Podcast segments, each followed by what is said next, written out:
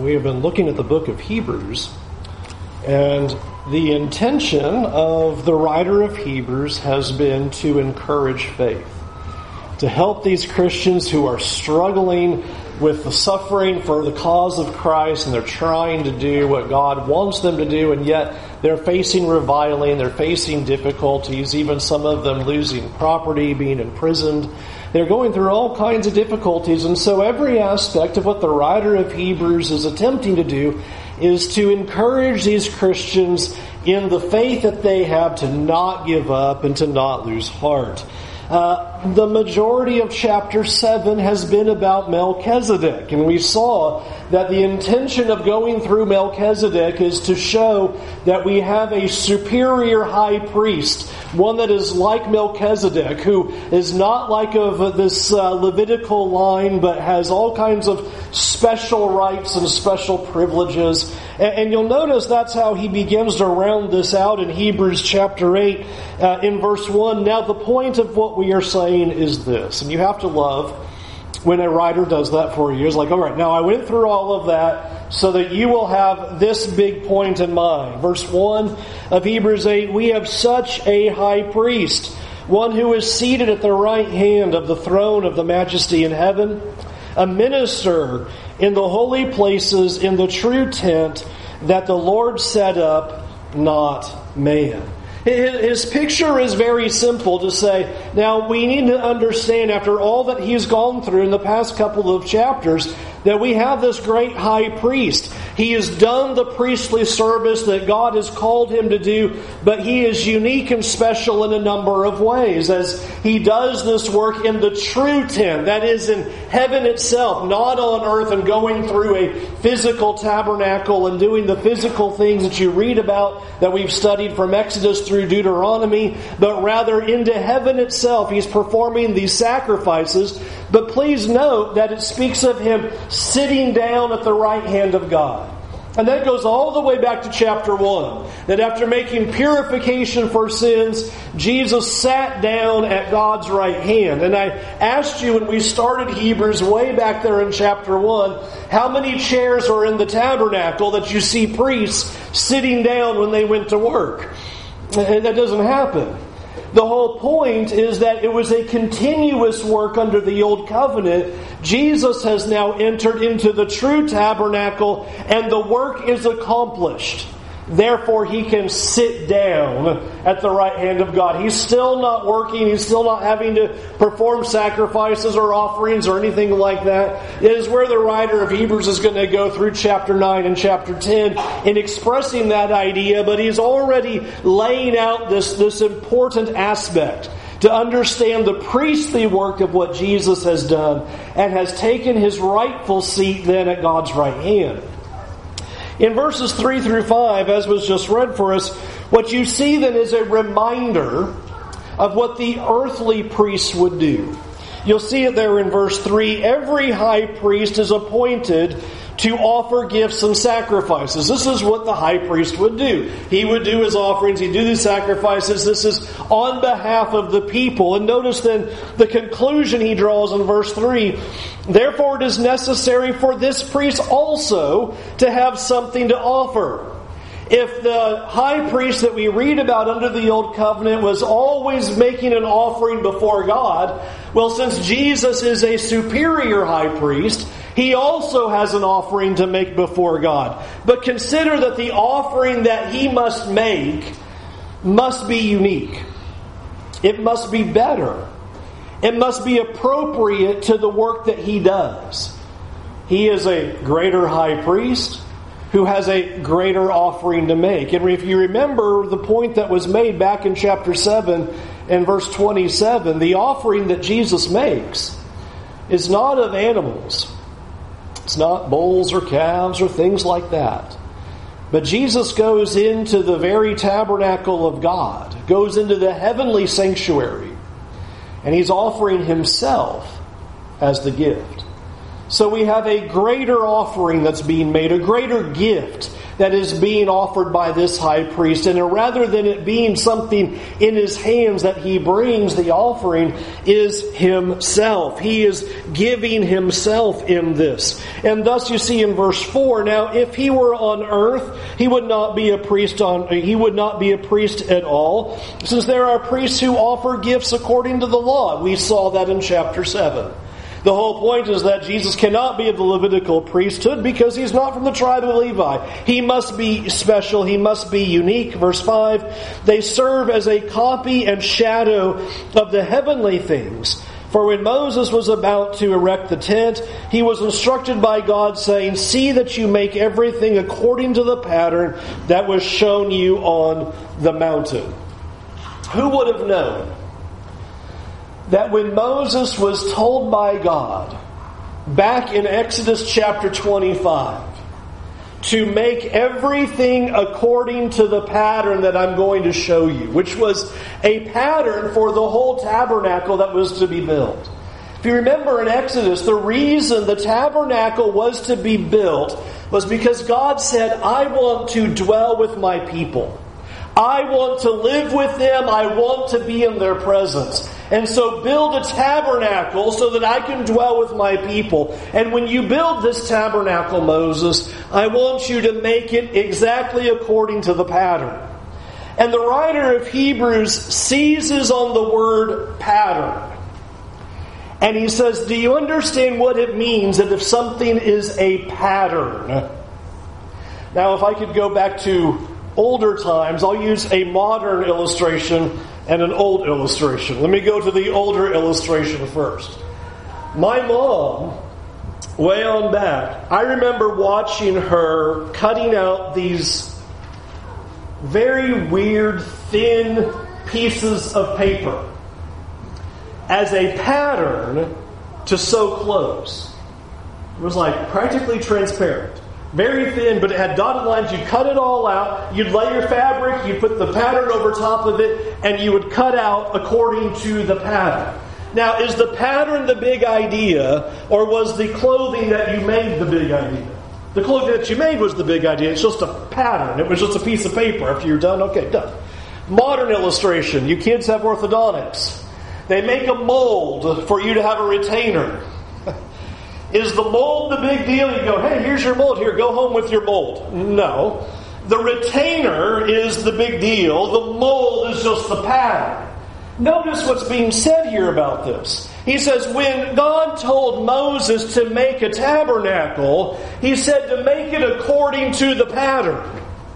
He's making something that was not the big idea. It was only a pattern of something in the future, a shadow of something to come. So, this whole system under the Old Covenant, where we read of the priests and the tabernacle and all of that, all of it was always pointing to something bigger. It was a pattern to a heavenly reality that was existing. And that's what the writer of Hebrews is slowing down on for us to consider. When Jesus goes into the heavenly tabernacle, that's the big deal. The thing on earth with Moses and Aaron and the Levitical priests, that wasn't the big deal. That was like the mold to the retainer. That was like the piece of paper pattern to the clothing. It was something showing of a greater reality to come. And that's what I think is so fascinating about what the writer wants us to understand. That, it, that here is verse 6. But as it is, Christ has obtained a ministry that is much more excellent than the old, as the covenant he mediates is better since it is enacted on better promises. Do you see the conclusion? The stuff in the Old Covenant was a pattern. So Jesus comes along as our great high priest, and notice the emphasis on better and excellent. Did you see that in verse 6? He has obtained a ministry that is as much more excellent than the old, as the covenant that he mediates is better, since it is enacted on better promises three times, underscoring this is better, this is better, this is better. You have something. You have a superior high priest who has a superior offering going into the superior sanctuary, by which it is then of necessity that he has a superior covenant. He must be bringing a better covenant since he is a superior high priest who is coming with a superior offering, entering into a superior sanctuary. There is a covenant then that is being made. There is a covenant that is a different covenant, a superior covenant, and that is where the writer of Hebrews goes, and this becomes the big deal of chapter 8. Notice then in verse 7 For if the first covenant had been faultless, there would have been no occasion to look for a second. Now, that's not the first time he has said that. He has said that a few times.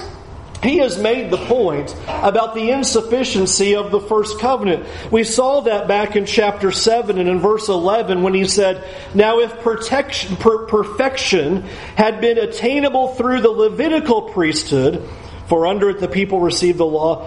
What further need would there have been for another priest to arise after the order of Melchizedek? He made that point back in chapter 7. If everything was perfect and flawless and draw, had drawn us all close to God, then why would we need a new priesthood? So that was the point. In fact, in chapter 7 and verse 18, he calls this then weak and useless. It was unable to accomplish the task, it was unable to bring people fully to God. There is nothing imperfect about the covenant itself except for this problem. What does it do when people break the covenant? If you remember what we've seen throughout Exodus and Leviticus and Numbers and Deuteronomy, what that covenant says is, Cursed be everyone who doesn't do exactly what it says. That's the problem. And that's why you will see that the beginning of verse 8 says, For finding fault with them. The issue is us. We just simply should have done everything that God said to do and we would all be fine before God. Let the first covenant live on. But the problem is, it doesn't draw us near to God. In fact, if you remember when we thought about chapter 7 last week, the point that he makes there is that even inherent in the system itself, it showed that imperfection. Because could any Israelite just come into the temple or come into the tabernacle under the old covenant? No. No, no, no. And could any priest just come in and do whatever they please? No. Only the high priest, one time a year, was ever allowed to fully enter the presence of God. It was implied in the system that there was a problem that people cannot draw near to God, so we need a superior high priest who will bring a superior offering to go into the superior sanctuary so that we can have a superior covenant. This is what he is setting up for us. We need a covenant that is going to overcome our disobedience. And notice how that's proven in the quotation that comes from Jeremiah, one of the most lengthy quotations you have in the New Testament of something uh, of something from the Old Testament. This is one of the longer ones. And what I want you to zero in on in this quotation, notice verse 8. For he finds fault with them when he says, Behold, the days are coming, declares the Lord, when I'll make a new covenant with the house of Israel and with the house of Judah. Not like the covenant that I made with their fathers on the day when I took them by the hand and brought them out of the land of Egypt. Now here's the highlight. For they did not continue in my covenant even in the prophecy of a new covenant by Jeremiah, notice what's laced in here. God says, I'm going to make a new covenant. Well, what was the problem with the first one? For they did not continue in my covenant. They didn't do it. And notice the result. And so I showed no concern for them declares the Lord. They turned their back on me. And so I couldn't bless them. I couldn't be their God, and they couldn't be my people. They showed no concern for my covenant. They didn't care about what I'd given them. And notice how he brings out back in verse 9, even though I brought them out by the hand, even though I showed them all of my wonders, even though we've seen all the things from Exodus through Deuteronomy of everything that God has done, they showed no regard for my covenant. And so God says, I had to turn from them. I had to be able to turn from them because they would not remain faithful to me. I want you to think about just how this could be the end of the quotation, and it could have been the end of Jeremiah's prophecy. Would not have God had every right to say, I made you this covenant, and I brought you out of Egypt. I took you by the hand, I did great wonders and signs for you. And I revealed my law, I revealed my ways, I gave you my presence, and I was with you. And you did not remain in my covenant. You showed no concern for my covenant. You didn't do as I say. And therefore, as verse 9 ends, so I show no concern for them. Period. End of story. That could just be the end of it.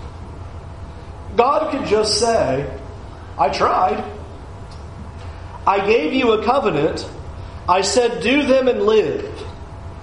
And you can be my people. The problem is, absolutely none of you have ever done that. You have shown no concern for my covenant, is what God says. And Israel is the test tube, proof of that, the experiment. As God gives them every advantage, every privilege, God speaking through prophets, sending miracle workers like Elijah, and yet they didn't continue in my covenant.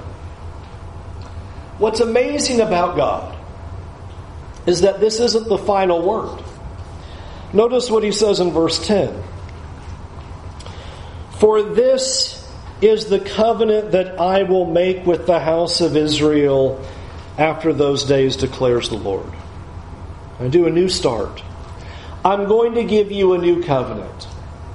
And notice what he's going to describe is a completely different covenant. Because how useful is it going to be for us for God to come along and say, okay, you broke the first covenant, so I'm going to give you a new covenant, and it's going to be exactly like the prior one.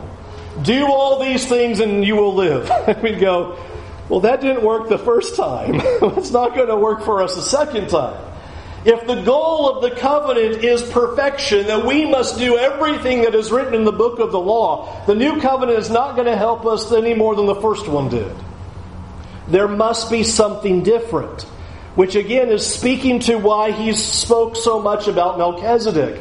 We have a superior high priest who has a superior offering, who has gone into a superior sanctuary with his superior gifts so that we can have a superior covenant. We need something different. We need something that's not like the prior covenant, something that's going to solve the problem of us drawing near to God. And that's the answer he now gives. Look at verse 10. I will put my laws into their minds and write them on their hearts, and I will be their God and they will be my people. Notice what is described as different. I, God, will write my laws on their heart. Now, if you've been with us on the Sunday nights in Deuteronomy, you may recall that back in Deuteronomy 6, as well as in back in Deuteronomy 11, God told Israel to put the law on their own hearts. They needed to write them on their hearts and bind them before their eyes and put them on their foreheads and get the law in.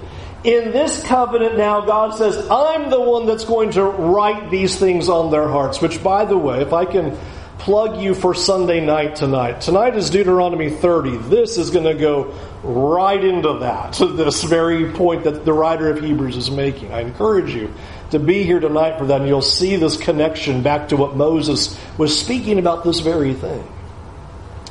God is going to write it on their hearts. No longer then is God's going, covenant going to look like how Israel treated it.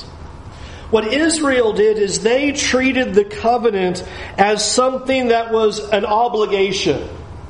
It wasn't a relationship. It was just simply the do's and do nots. We need to do these things and not do these things. Even still, the Ten Commandments are portrayed that way, are they not? Thou shalt, thou shalt not. And Israel often took it that way. It's just simply obligations. It wasn't something that was their heart's desire. It wasn't something that they enjoyed. It wasn't something that they desired to do. It was just simply the rule book. It was simply a burden. It was simply an obligation. That's why there were the few in the scriptures who would come along and speak of God's laws differently where you would have, like David, who saw the law of God as if it were honey dripping from a honeycomb in Psalm 19. There were those who would pin that and say, no, God's law is not an obligation. We don't see God's laws that way, but unfortunately, Israel did. It wasn't their heart's desire, it wasn't written on their hearts, it wasn't pouring from within them. And so God says, in this new covenant, that's the way it's going to be. My people are going to have my laws on their hearts and minds. And not only that, in verse 11, he says, And they shall not teach each other, his neighbor, and each one his brother, saying, Know the Lord, for they will all know me, from the least of them to the greatest.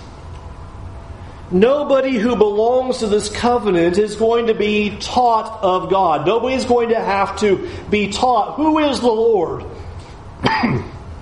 to belong to God and to be in this covenant, you would already know God. You would already have a relationship with Him to belong to the covenant. This would not be like the old covenant where you would enter into it as a child. and then one day, you would come to know the Lord as you grew up. If you were going to be in this covenant, you already have to know God. You already have to know who He is. And you have to have His laws written in your minds, written in your hearts fully eternalized. What I want us to consider is that what the writer of Hebrews is expressing through the prophecy of Jeremiah is that belonging to God is far more than just an awareness of God's laws. Belonging to God is far more than just understanding the obligations of the covenant. Belonging to God would not just simply be expressed by some external activities. That's the way Israel had perceived the law. And they had failed at it. And God says, when I have this new covenant that comes, there is going to be a weighty and important difference. You're going to know me. It's going to be your heart's desire. And you're going to know who I am. And you're going to desire me to such an extent that it will be like my laws are emblazoned across your heart and will be emblazoned upon your minds. You will not see God as obligation or responsibility, but a heart's desire to serve and obey. This is the covenant that Jeremiah was projecting would come. The covenant that the writer of Hebrews says is the superior covenant that has come from our superior high priest we do not then belong to this covenant except in any other way, but it is our heart's desire to know God and obey God. I believe for far too long, covenant membership in Christ has often been defined so much by externals I could probably catch you with this phrase. If I said, How do you know if somebody's faithful? What would be the long time standing answer to that? They went to church on Sunday. That is the exact opposite of what Jeremiah was prophesying. The exact opposite of what the writer of Hebrews is pointing out. This is not going to be measured by externals. It's not going to be sufficient and say, I belong to the covenant because I went to church. Or I was baptized. Or every time the doors were open, I was there. That's not the definition of belonging to this new covenant. That is a mentality that comes from the old covenant, that old system. And here the writer of Hebrews says that's not it. It is not because you sit on the pews that you belong in this covenant, because you've been baptized, you grew up in the church, or any of those kinds of definitions. Here's the definition that he's given God's laws are emblazoned and imprinted on your mind and heart. Or to put it the way the Apostle Paul would say it in 2 Corinthians 3, it's become so internalized that it's transforming you into the same image of his Son from one degree of glory to another. There is a transformation that is going to happen. It's not going to be like Israel where they just seem to follow the rules and they had the sacrifices, they did their offerings, they did all of the externals, all the perfunctory things are done. When we've studied through the prophets, you've seen that. Israel never stopped the sacrifices. They didn't stop the priesthood. Everything was still going on and God condemned them and sent them into exile for it. Because that's never the kind of people he's wanted. So he comes along and he says, I'm going to give a superior covenant. And the people who have a knowledge of God, and that doesn't mean, okay, yeah, there's a God but they know God through His Word, through His laws, through His teachings, to such a degree that the Word of God is internalized in them, law on hearts and minds. He says, These are the ones who are my people. In fact, notice verse 12. These are the ones that God says, For I will be merciful toward their iniquities, and I will remember their sin no more. These are the forgiven ones. The forgiven ones are not the ones who sit on pews, go to church, grow up in the pews, or are baptized, or lead in worship, or things like that. They know God.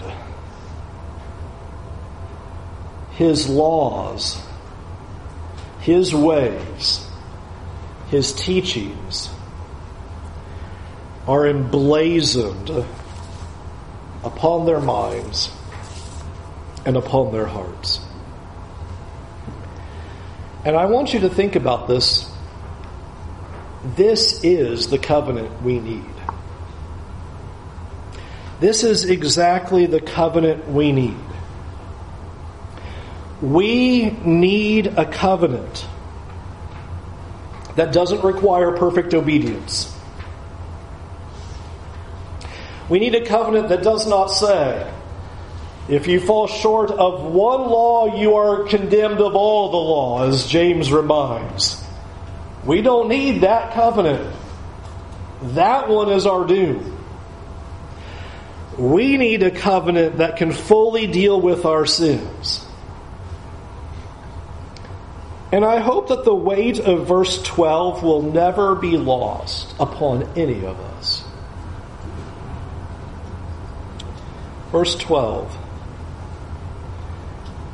I will remember their sins no more. Isn't that what we need? We need a covenant that God can say, I forget those sins. I am not going to hold those sins against them anymore. You know, there's a lot of things in life, a lot of probably people in life, a lot of times in life where don't you wish you could just have a fresh start? You could just kind of go, let me erase all this and let's just go back to zero and start over. Is there a way to just forget all the transgressions, forget all the mistakes, forget all of the mess ups? Let's just forget all the dumb things I've said and done. Can we just erase all that and just start over? Oh, I wish we had a reset button sometimes for life, right? Do you see that God gives you that reset button with Him? I'll remember your sins no more. We'll just forget all that all of that mess, all the things that you've done for the days, weeks, months, years, your whole lifetime, whatever they are, however many they are, for as long as it's been, no matter how bad they are. I will remember those sins no more. That's the covenant we need. That's the fresh start we need. That's the superior covenant that we have. That is the picture. Is that with God we can start over. I could do a whole side sermon for 30 minutes here on we should offer that fresh start to each other. That's what it means to be forgiving of one another. I'll let you run that sermon in your mind for those 30 minutes because I got to finish this one up. But that's what that looks like. It's what we want. But let's end with this. Since we have a new covenant, a superior covenant, we need to just bask in the glory of that. I feel like that we can be like Israel in a lot of ways. You imagine over time how monotonous and mundane the laws of God became to Israel, even though God had rescued them from Egyptian slavery, parted the Red Sea, brought about miraculous plagues, kept the people safe, fed them, protected them in the wilderness, and brought them into the promised land, defeated the enemies, expanded the borders, and they just kind of looked at the covenant as nothing. God's words are, they didn't continue in my covenant. They didn't care. It is so easy for us in this new covenant to do the exact same thing. Yep, Christ died for our sins and we've been set free and gave forgiveness and eternal life's ahead and completely show no regard or concern to continue in the covenant because it becomes mundane. We need to bask in the glory of what this covenant means for us. That we are able to have a fresh start with God and that perfection is not the standard. The standard that we must live by is God's laws written on our minds and on our hearts. This is going to be the reason why I will have been and I will continue to stand on my head and proclaim that our greatest goal then and our greatest need is that we have to internalize God's Word. And so every time we get together, we need more of God's Word because this is the thing that needs to be digested into our lives and blazoned on our minds and written into our hearts because this is what it means to be the people of God. If we are not eating, drinking, breathing, just enjoying the Word of God, let me just say this, then we're not the people of God. That's the definition of who belongs to the new covenant. They have internalized and loved the Word of God so much that it just pours out of them. They do not look at God's Word in any different way. Which then is the challenge that I'll give for us this morning, and then the lesson will be yours. Ultimately, then, our approach to God and our approach to God's Word needs to be completely different than how Israel approached it. I think there's two ways to probably look at God's Word and to look at His covenant. The way Israel seems to have looked at it, and it can be our tendency as well, is to treat God's Word like a research book. It sits there on the shelf, and you will access it only as needed.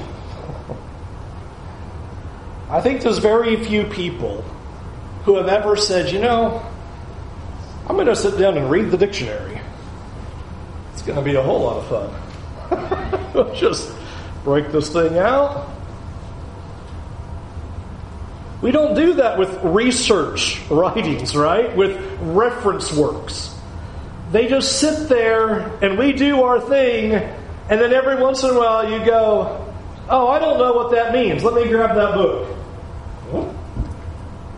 That's what Israel did. They just lived life, had no regard for the covenant, did whatever they pleased. Every once in a while, go, oh, wait, we're in trouble. Hey, God, help us out. Oh, wait, there's enemies. Help us. Oh, wait, there's a famine. Help us. Oh, wait, I've got trouble. Help us. It was like a reference book. They just access God as needed. That's one way to approach God. But notice that's not the picture of belonging to the covenant. Those are not the people of God who do that. The other way is to approach God's Word as our full heart's desire. God says in the new covenant, they're not going to look at my covenant as something that has to be done from time to time, as something that's an obligation, as something that they will access here and there. God's word is going to be written on their hearts. And therefore, that means that we look at God's word as our very life. It is everything to us because it is the only way to get to know God. Think about the chain that the writer of Hebrews has established. Only those are in the covenant are those who know God and have God's words written on their minds and hearts. It's the only way to belong to the covenant. There's no other way. Doesn't matter all the other stuff you do. You can be baptized, show up to church, sit on the pews, grow up in the church, all that. If you don't have God's law in your heart, in your mind, all that other stuff means nothing. Nothing. God's law is written in your heart, written in your mind, have to know God.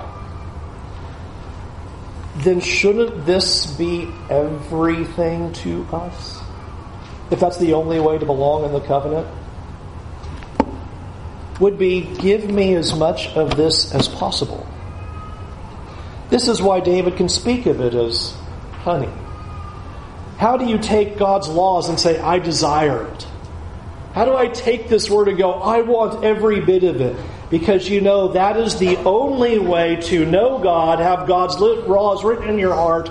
And let me bring in verse 12 again. For God to be merciful to your iniquities and, and forget your sins. It's the only way. And so I'm going to ask you as we close then to embrace the Word of God, to taste the Word of God experience God through the Word, immerse yourself in the Word of God. If we could like get rid of an idea, this is not a Bible. This is God's life to you. It's not a research work. It's not a dictionary. It's not something that sits on a shelf or a coffee table. It is life breathing, life giving. Don't treat it as a dictionary.